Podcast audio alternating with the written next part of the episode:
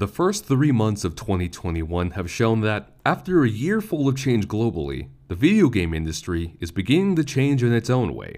The game industry is getting smaller, with many purchases bringing existing studios under new umbrellas, while some other companies are closing their umbrellas entirely. But who all did what in the first part of this year? This is 8-Bits, Q1 in review. Welcome to 8-Bits, a weekly podcast giving you up to 8 bits of video game news from the past week. I'm your host, Frankie Godoy.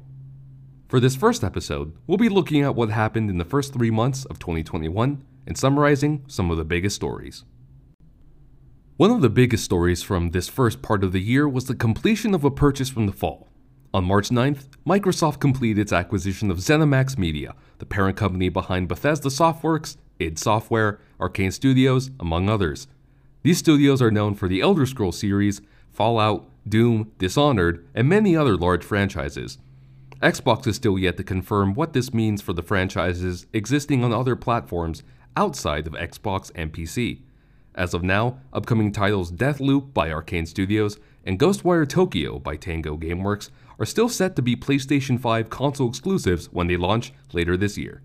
The official announcement on the Xbox news site teases that, quote, we will have more to share about what's next for our teams later this year. On February 3rd, Embracer Group, the parent company of THQ Nordic, Koch Media slash Deep Silver, and Saber Interactive announced the acquisition of the Gearbox Entertainment Company, growing its already immense catalog of studios. Gearbox is known primarily for its Borderlands franchise, but also owns Duke Nukem, Homeworld, Brothers in Arms, and the ill-fated Battleborn. The purchase, when finalized, also includes Gearbox Publishing that has released Hello Neighbor, We Happy Few, and most recently, PlayStation 5 exclusive Godfall. Also acquired would be the TV and film production arm that is currently developing a Borderlands movie, a Duke Nukem movie, and a TV show based on Brothers in Arms. Curiously, Take Two Interactive made a statement that they still own the Borderlands franchise and future titles would still be published by them while Gearbox continues to develop. Following a bidding war with Take Two Interactive, Electronic Arts has become the new home for UK based Codemasters, the team behind Dirt, Grid, Project Cars, among many other titles. These games add to EA's existing racing franchises Need for Speed, Real Racing, and Burnout. Existing racing franchises not owned by EA include Microsoft's Forza series, PlayStation's Gran Turismo, Ubisoft's The Crew, and 505 Games' Assetto Corsa.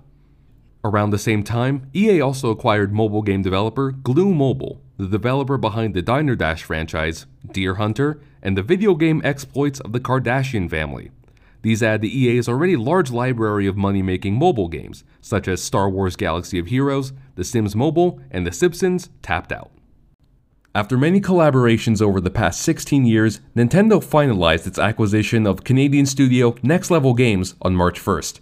The studios developed a number of titles for Nintendo, including soccer games Super Mario Strikers and Strikers Charged, two titles in the Luigi's Mansion franchise, and Metroid Prime Federation Force on 3DS.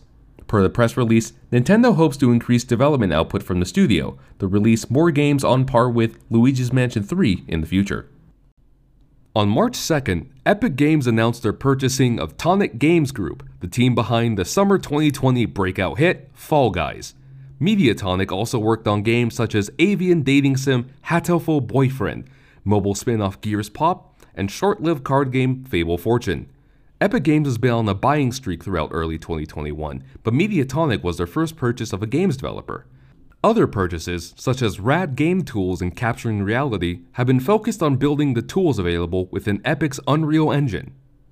RAD Game Tools may be known for creating the tech behind the Splash logos Bink Video and Oodle Compression that has been used in hundreds of games over the last 20 years. The most recent of purchases comes from PlayStation, on March 18th, Sony Interactive Entertainment announced a joint venture with RTS to acquire the Evolution Championship Series, or EVO.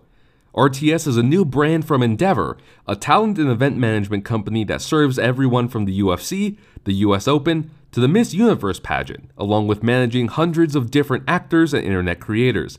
SIE previously hosted the Capcom Cup at PlayStation Experience, making them no stranger to fighting game events. When asked about the future of one of EVO's most popular games, Super Smash Bros., Nintendo said, quote, we will continue to assess EVO and other opportunities as we plan for future online and offline Super Smash Bros. tournament activity, in a statement to IGN. The press release also announced this year's EVO Online to take place August 6th through 8th and 13th through 15th, featuring four fighting games known for their reliable netcode Tekken 7, Street Fighter V, Mortal Kombat 11, and Guilty Gear Strive. And now a brief message from our sponsors.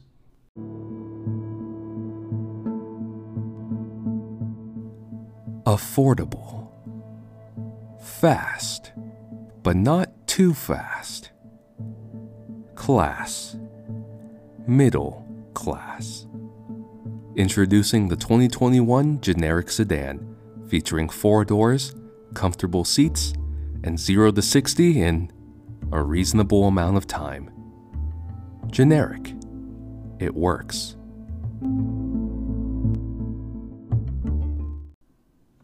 Not all companies have been getting larger in this first quarter of the year. Activision Blizzard announced that Vicarious Visions, the studio behind almost 100 games over the last 25 years, and most recently the Crash Bandicoot N. Sane trilogy and Tony Hawk's Pro Skater 1 Plus 2, would be merged into Blizzard Entertainment. The transition means the studio will become, quote, fully dedicated to existing Blizzard games and initiatives, per a statement to GameIndustry.biz. Along with the absorbing, nearly 200 employees at the company were laid off, including 50 in the esports division as a result of restructuring. Other employees affected were a part of mobile developer King, creators of Candy Crush Saga.